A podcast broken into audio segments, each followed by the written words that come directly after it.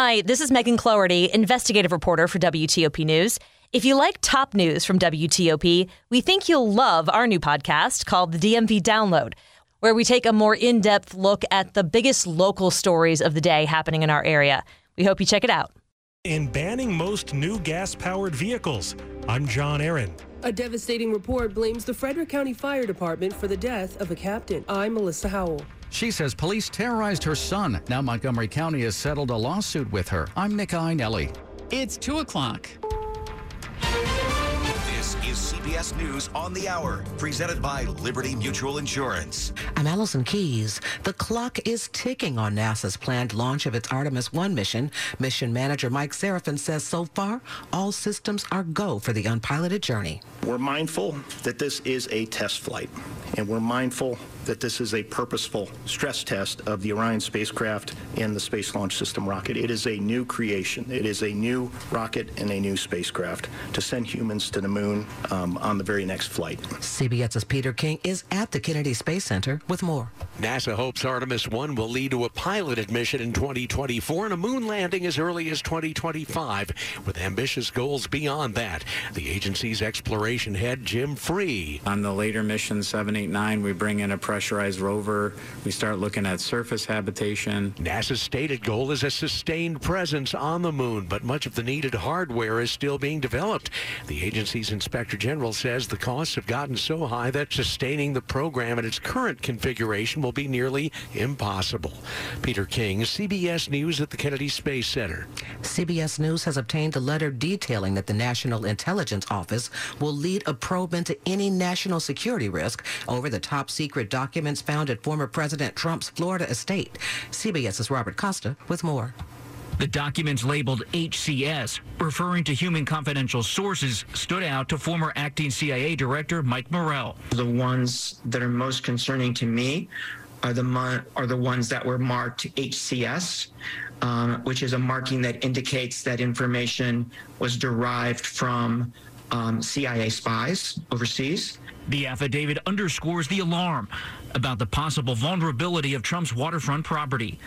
A Secret Service source tells CBS News that it is a private club with protection but limited background checks. One might call it a modern day version of Noah's Ark, including plants. The UN says around 1 million plant and animal species, like the black rhino and the mountain gorilla, are at risk of extinction, more than at any other time in human history.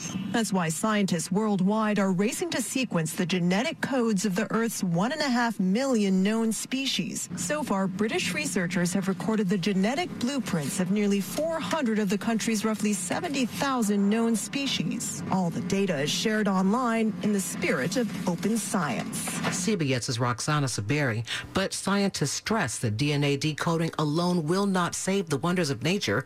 135 tree species are already facing extinction. This is CBS News.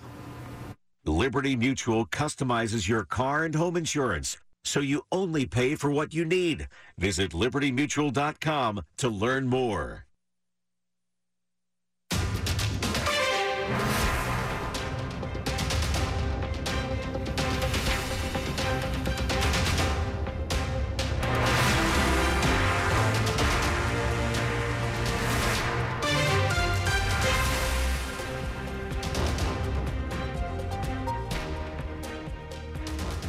Stumbling, stocks stumbling, and with it, there's now a new warning on the housing market. Scores of markets around the country, including right here in the DMV, are overvalued. That's according to a new study from Moody Analytics. Overall home purchases could drop by as much as 20%. Paul Brandus with Dow Jones Market Watch says it's because of the sharp rise in mortgage rates, which doubled this year. Affordability goes down, potential buyers get squeezed out of the market. So around the country, we're getting these reports homes sitting on the market longer. Brandus says this could get worse with no signs of interest rates easing up. If a recession comes, and of course some economists think we're already in one, then these trends could deteriorate further. Luke Lukert, WTOP News.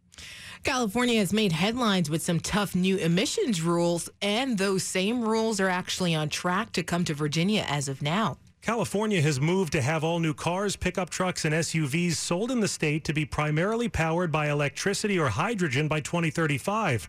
And Virginia is currently on a path toward adopting those same rules because of 2021 legislation that involved the Commonwealth adopting California's emissions standards. The legislation was a top priority of environmental advocates and passed at a time when Democrats were in full control of Virginia's government.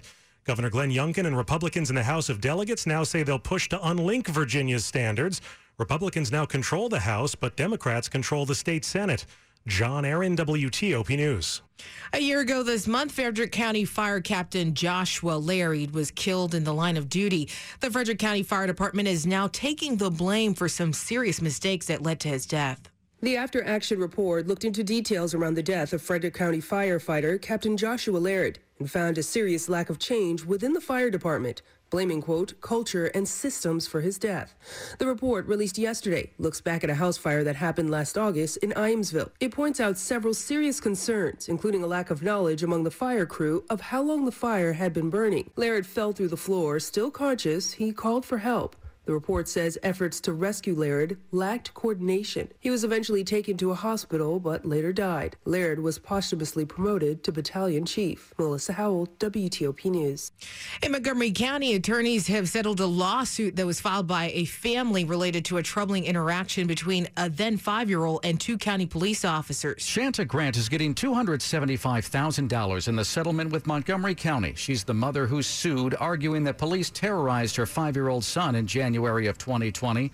County Executive Marc Elrich released a statement saying he supports the settlement and that the incident led to improvements in officer training. Ain't nobody even listening. You know why? Don't nobody want to hear that.